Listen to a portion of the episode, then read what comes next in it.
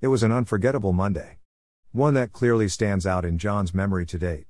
And he can't tell if it was the weather or the state of his emotions, but it was rather a chilly morning.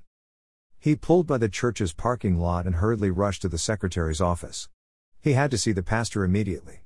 The journey seemed to him to have taken ages.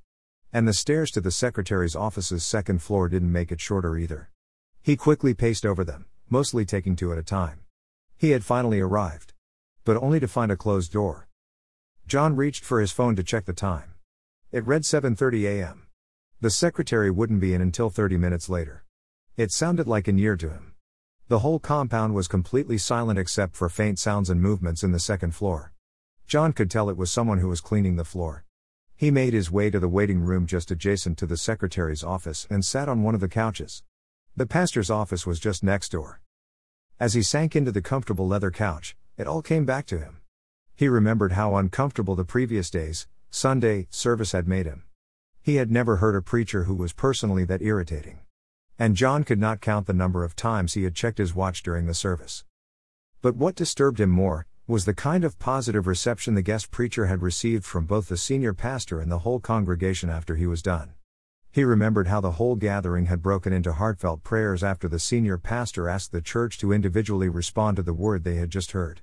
And how had John responded? He was too angry to respond in any way. From the moment the guest preacher introduced the topic of his preaching, John had hated it. Are you really born again? The man of God had thundered. I'll be talking to you from the parable of the sower today. And you will easily see if your heart has really had the saving influence of God's Holy Spirit, the preacher had continued. The whole sermon ran through John's mind one more time, just as it had all through the night. He had barely slept.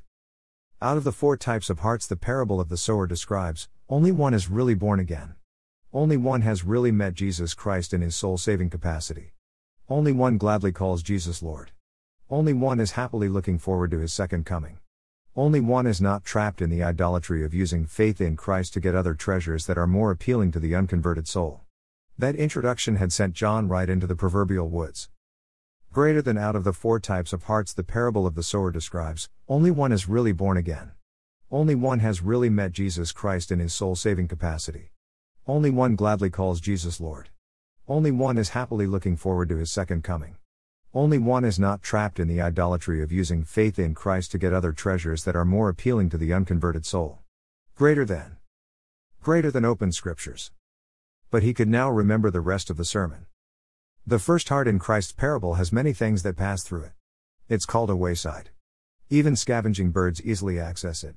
On this heart, the gospel has had some occasional effect. But none had really been allowed to last a moment. Other interests quickly replaces the attention to divine realities and the call to repent and wholly surrender to Christ. And such hearts are with us today in this auspicious gathering. And you are probably biting your lips in hatred, both to me and the words I'm speaking right now. And that last sentence pierced John's heart to its core. How does he know how I feel towards him? He had wondered. The second heart is the most religious of the three unconverted hearts. It easily passes as a true member of God's household since it has mastered the art of deceit and acting the part. This heart jumps up and down as the preacher preaches and gives a show of having spiritual life and devotion to the Lordship of Christ. But, ladies and gentlemen, remember that this heart is not yet converted. It's still worldly as ever. It's just that it added church going to its weekly routine. Rocky heart, wake up and face the cross of Christ. See what your sinfulness did to the Son of God. Repent in truth and fully commit your life to righteousness and the pursuit of Christ's glory. John remembered these words for a thousandth time now. And with every memory, his soul shook as from the effect of the preacher's deep and commanding voice. The last of the three unconverted hearts is the one which is more common among the churchgoers, the preacher had continued. This is the enterprising heart. It is the heart that Judas the traitor had. It is the heart that sees Christ as a means of gaining financial and material blessings. This heart's creed is that Christ's real redemptive blessings are a life of wealth, health, and comforts. And nowhere does it count Christ and his righteousness as its most valued treasure. This heart can convert everything into a means of material gain, giving, offering, tithing, and even church attendance. It's the heart of a spiritual merchant. And what did Christ say concerning this heart at stand as far as the kingdom of God is concerned? Both the word of the kingdom and its chance of entering into it gets choked along the way. It gets disqualified. And by going through that sermon this one more time, John completely broke down. Streams of tears freely made their way down his cheeks. He could now see how completely sinful he was without the reality of Christ's saving grace in his heart. He had finally identified his type of unconverted heart. It was the three sinful ones combined. But mostly he was a wicked spiritual merchant whose real treasure had been material wealth and life's comforts. Sadly, not Christ. But he had arrived at the feet of the cross, ready to repent of his sins and fully embrace Christ Jesus as his only Lord and Savior. And he had come to the right place.